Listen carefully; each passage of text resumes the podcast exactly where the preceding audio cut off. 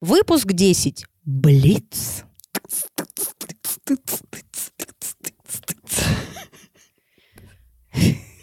Соберитесь, женщины, последний выпуск этого сезона или предпоследний, пока не знаем. Ну давай, ты начинаешь. А, я начинаю, точно.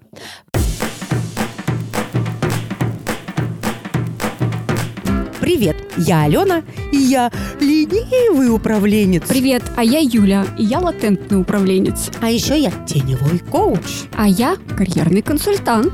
И это наш подкаст. Чет психанули. А еще мы с Юлькой просто сотрудники. Мы работаем в большой и классной IT-компании. И достаточно часто сталкиваемся с рабочими конфликтами. Коллеги и друзья ходят к нам за советом. И однажды мы решили, все, начинаем раздавать советы всему свету. В этом подкасте мы разбираем по косточкам рабочие конфликты. А если конфликт уже разрешился, в конце выпуска продюсер приносит нам развязку текстом или голосовым от героя. А сегодня, а сегодня, а сегодня... Ну, спроси меня, что? Что же, что же? А у нас Блиц. А ну-ка. У нас за один выпуск будет несколько кейсов. Мы получили очень много ваших кейсов через анкету. И еще больше вы нам прислали в личку. Для нас это очень ценно. Мы не можем взять все, остановились на тех историях, где нам самим интересно порассуждать и посмотреть на кейс с разных сторон. Да, все так, Юлька не врет. Погнали? Погнали. Кейс один. Коротенький и без названия. Пожалуйста. Читаю. Моя коллега руководитель. Она зашивается, и я посоветовала ей взять помощника. Помощник вышел, а стало хуже. И я теперь хожу виноватая. Ну, нормально. Почему нормально? Ну, в смысле, не хрен советы. Давайте, если тебя о них не просят. То есть давать советы только по запросу. Ну, знаешь... Ну, давай предположим, что был запрос. Подожди, даже если был запрос, надо подумать, надо ли давать совет. Вообще-то. Ну подожди, мы же с тобой даем советы всему свету. Да, И нас потому это что не мы па- так решили. Да, да, и главное, мы при этом не чувствуем себя виноватыми. Не, не чувствуем. Ну тут вопрос, почему чувствуют виноватые. Я немножко поржала на тему помощница вышла, стала хуже. А помощник. Интересно. Мне прямо интересно, а что было плохо и почему могло стать хуже? Но почему хуже, кстати, я могу порассуждать. Смотри, если человек не умеет делегировать, то, конечно же, он занимается микроменеджментом, и, правда, он весь загружен и является узким местом. Это понятно. Ну, Мгм, да, предположим, да, это да. этот самый руководитель. И, короче, ему кто-то сказал, так ты чего, тебе надо взять помощника. И прикинь, теперь он еще и этого помощника микроменеджмент. Понятно, что у него плюс один человек, за которым надо следить. Мгм. Тут-то как раз мне понятно. Ну вот, Либо помощник так себе. Ну ведь может быть неудачный, ошибка подбора.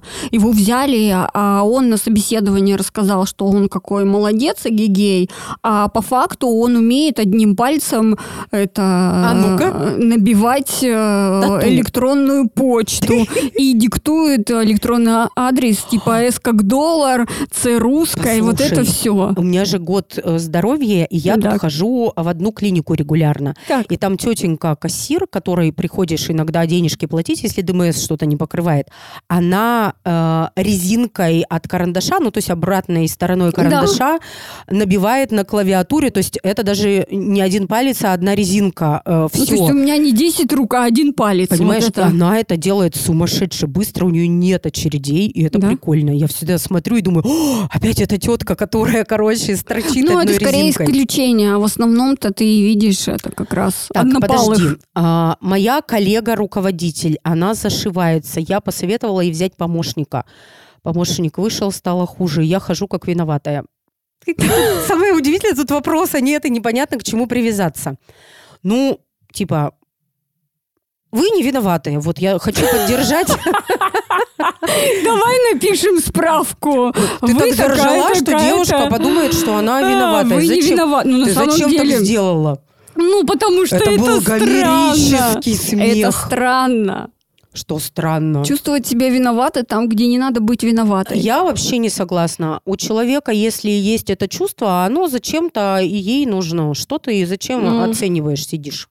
В смысле? Ты вот так Ма- ма- Мало посмеялась. того, что я советы раздаю, что мне мешает сидеть и хохотать? О, подожди, это другая В смысле? опция. В коромысле. И там Юля, говорит, что... соберись. Ну подожди, а, ну как виноватый? Человек же имеет право такое чувство испытывать. И от того, что мы скажем, вы не виновата, хоть я так и сказала, а ты поржала, ну это же не пройдет. А тут вопрос, ну типа, что вы хотели сделать этим советом? Помочь, очевидно. Ну, очевидно, хотелось, чтобы было лучше. Помочь не получилось. Но тут... э, Нет, давай это самое... Котлеты отдельно, а мух пожарим? Да, все как мы любим. Диетическую пищу. Хотелось, да, мысль ушла. Хотелось помочь. Окей. Зоны ответственности и влияния. Ну, то есть, а, хотелось помочь, ты помогла, посоветовала, но дальше вступают новые вводные. Во-первых, кто подбирал помощника? Скорее всего, руководитель видела, да. Плюс мы не знаем компетенцию руководителя, да, и это тоже не ответственность нашей слушательницы. Плюс там еще всякие вводные, и четко вот разделить, вот это моя зона, я виновата за что? Что я дала вот такой совет. Все, это все, за что я могу нести. Я тут от коллеги на днях услышала офигенную мысль, она вот твою мысль а, продолжает, повторяет.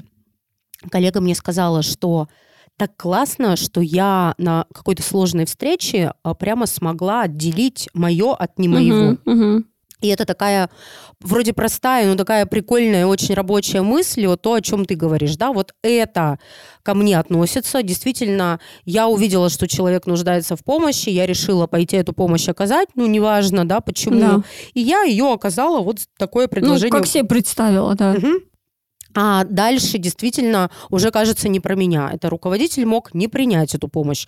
Он подумал, что да, это рационально. Он действительно нашел, и это уже правда не Все, про вас. там пошли развилки, они никакого Ну отношения всё. к тебе Значит, не имеют. вы все-таки не виновата. Юлька даже уже и не хохочет на этом месте. И спасибо, это был интересный вопрос. Не так уж часто я их хочу, взяла, меня Согласна. обвила. Ну, хотя и вопроса-то и не было. Вот а мы я вон как. теперь чувствую себя виноватой, что девушка... Юлька, ты не виновата. Ха-ха-ха. Давай, кейс два. Да, давай мой. Я офигенно организую поездки. Знаю, где купить самые-самые билеты, как найти потрясающие отели по смешной цене. Блин. Ну, класс. Я так- Оставьте адрес в студии нашему продюсеру Маше Скобелевой. Да. И своим друзьям я регулярно помогаю с этими вопросами. А они мне потом неприятные делают и даже предают. Как про такое говорить? А главное, зачем? Проще вычеркнуть и жить дальше. Логично. Ну, кажется, что ответ есть вычеркнуть и жить дальше. Ну, так можно и совсем без никого остаться. Но это правда. Друзья предают. Ну, блин, не знаю. М, вопрос, насколько друзья? Или насколько предают. Да. Ну, что тут? Это сложная, да, какая-то история, потому что тут как будто совет и правда не нужен, но у человека как будто вот есть свой подход, да, что я помогаю друзьям бескорыстно, а при этом, если друг делает как-то неприятно, то я не буду разговаривать и вычеркну. Ну, окей.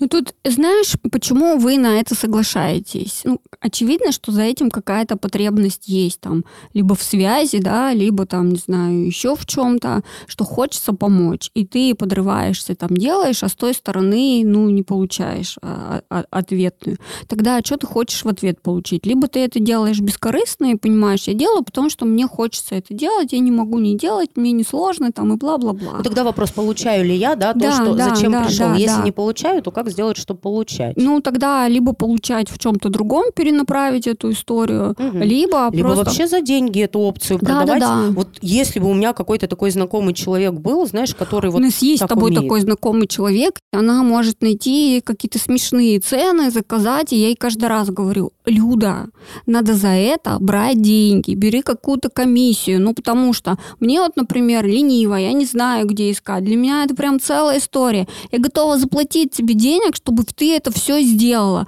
Она все хихи, ха-ха, и как-то вот так, а на самом деле вообще-то это то, что стоит прям серьезных денег. Почему нет? Ты все равно это делаешь. Ну вот как вариант. Я думаю, что все равно разговаривать с друзьями, говорить о том, что мне там неприятно, давайте мы будем продолжать дружить, а, но я не буду оказывать эти услуги. И тут вопрос, будете ли вы дружить, если ты перестанешь помогать им, ну там в билетах и так далее. А тут интересно, же... кстати, когда друзья делают что-то неприятное, мы не понимаем из этого кейса, это в ответ на подбор тура да. Э, делают неприятно, или это вообще какие-то не связанные вещи, да? Ну, то есть тут, правда, тоже можно отделять зерна от плевел. Ну, то есть если это не связанные вещи, то как раз можно эту опцию не обязательно друзьям, просто коллегам рассказывать, что я вам сэкономлю вот такой бюджет.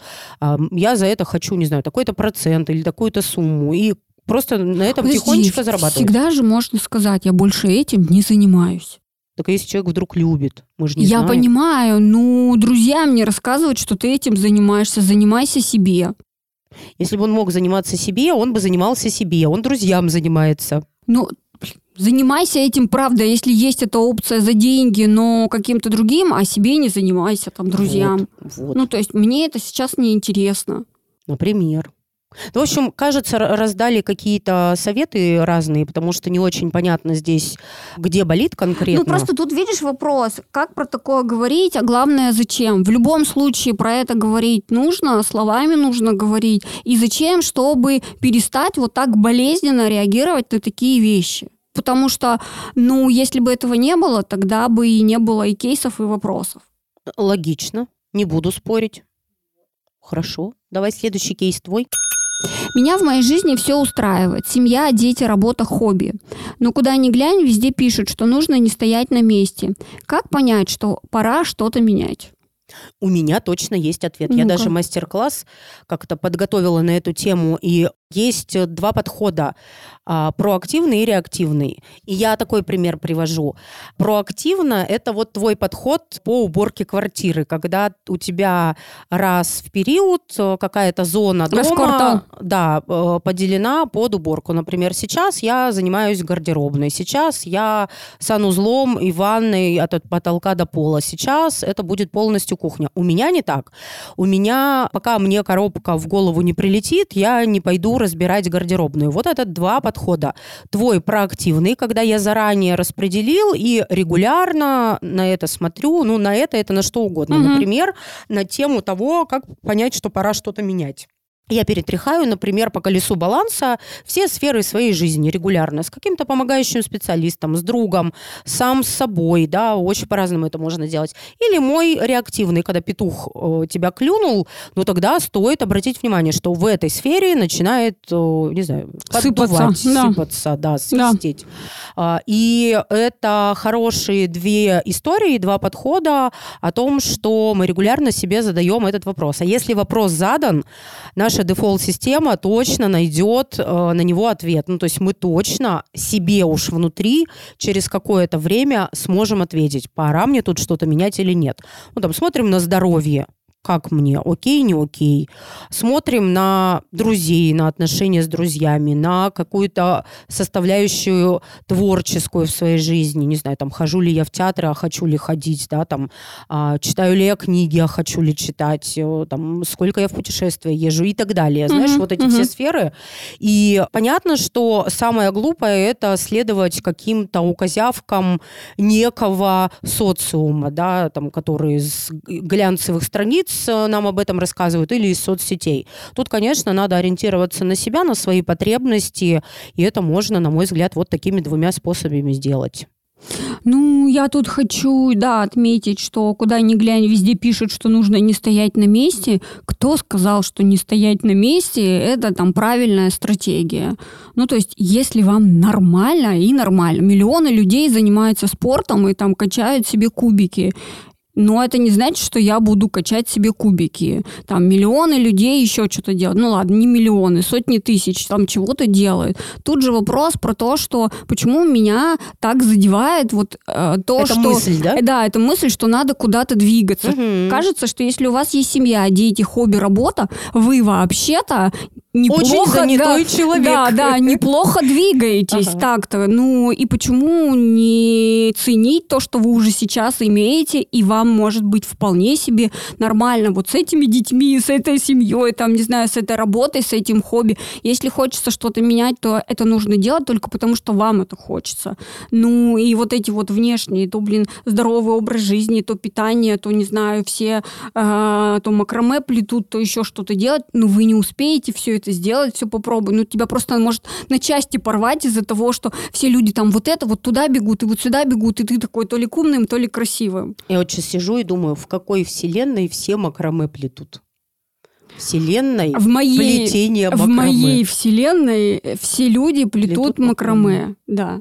Красиво. Что ты? Талантливо еще, знаешь, какие узлы заворачивают. У меня в детстве захватывает. А, у родителей в квартире в туалетной комнате висела э, мак- ну, вот техники макраме сплетенная сова. Я ее Ну прям вот. помню. Поэтому вот так, если посмотреть, то ну, на чем фокусируешь, что тебе и прилетает. Ну ладно, Поэтому... все ну, понятно. Спасибо, Юля. Двигаемся дальше. Да, давай. Давай. Заключительный кейс от тебя.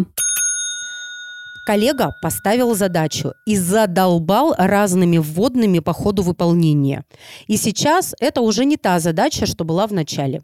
Я сказал руководителю, «А, мужчина, мужчина, Ура, что делаю изначальную задачу. Но руководитель не согласен. Сказал, идите и разбирайтесь, чтобы мне никто не жаловался потом. В чем я не прав?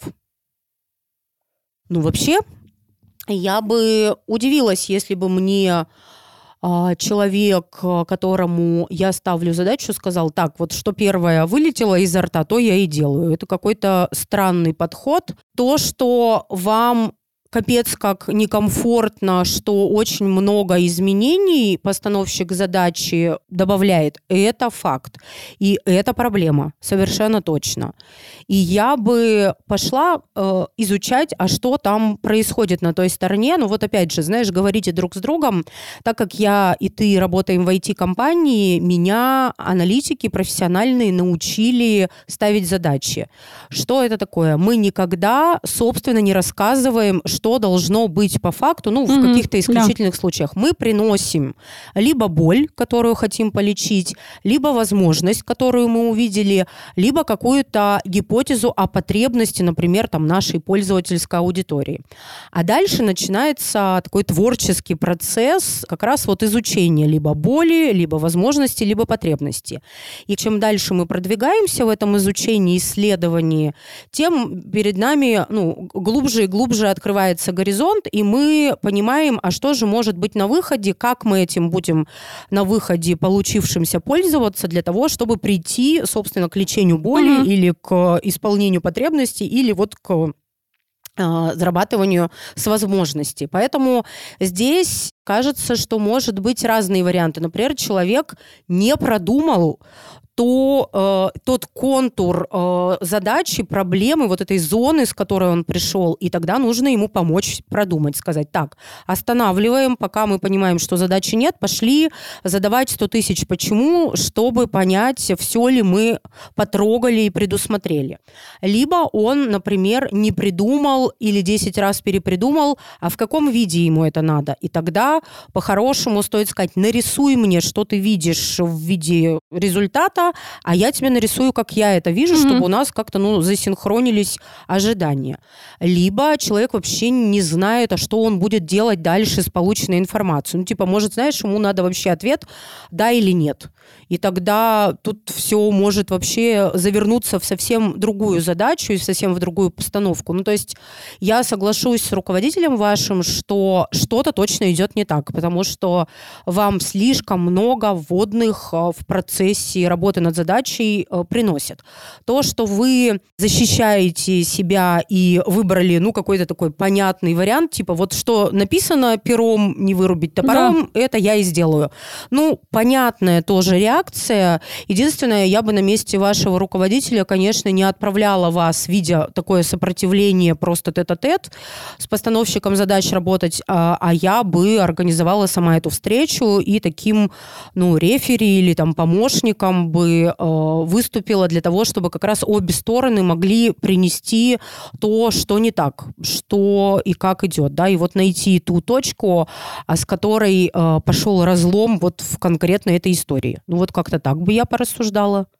Ну, это если в случае там нашей компании, где вот у нас принято работать в условиях неопределенности, и мы готовы к тому, что задача на входе, на выходе может выглядеть, ну, по-другому, видоизмениться. Ну, а вот если нет такой Точно, культуры в компании, да, компании. да. А прикинь, это руководитель. Да. У меня был такой руководитель много лет назад. Он просто каждую неделю перепридумывал, как ему надо да, что да, делать. да. И тогда, мне кажется, ну, правильно все, зная, что есть такая тенденция, фиксировать а, там, ну, каж- после каждой встречи, там, а, не знаю, не- небольшое резюме высылать, на какие точки мы ссылаемся Подожди, тут, и так возможно, далее. так все и есть. Ну, Человек э, уже, например, 10 резюме написал. Тут же не вопрос в том, что он не ну, понимает, тогда что надо, делать. блин, останавливать этот процесс и передоговариваться. А прикинь, и- руководитель, вот я вспоминаю, у Да, меня да, был да, такой да, руководитель, да. ему было пофиг, кто ему что скажет, ему надо и все.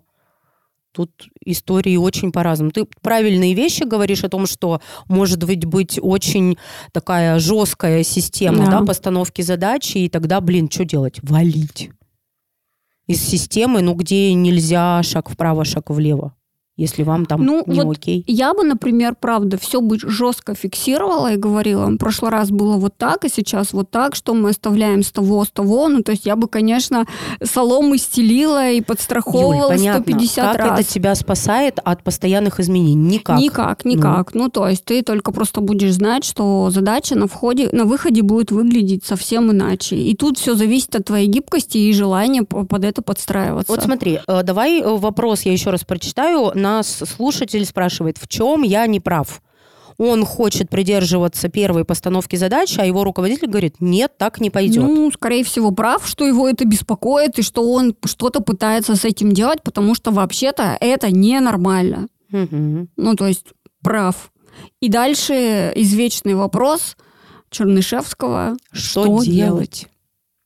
И мы рассказали, какие есть варианты. И валить тоже вполне себе вариант. Вы не обязаны работать в системе, которая не подходит вам. Ищите ту, которая подходит. Вы хотя бы сейчас знаете, что не должно быть там, куда вы перейдете. И вы тогда уже там ища новую команду и новых руководителей, вы будете задаваться вопросом, как они ставят задачи, как у них это все простроено и насколько это гибко.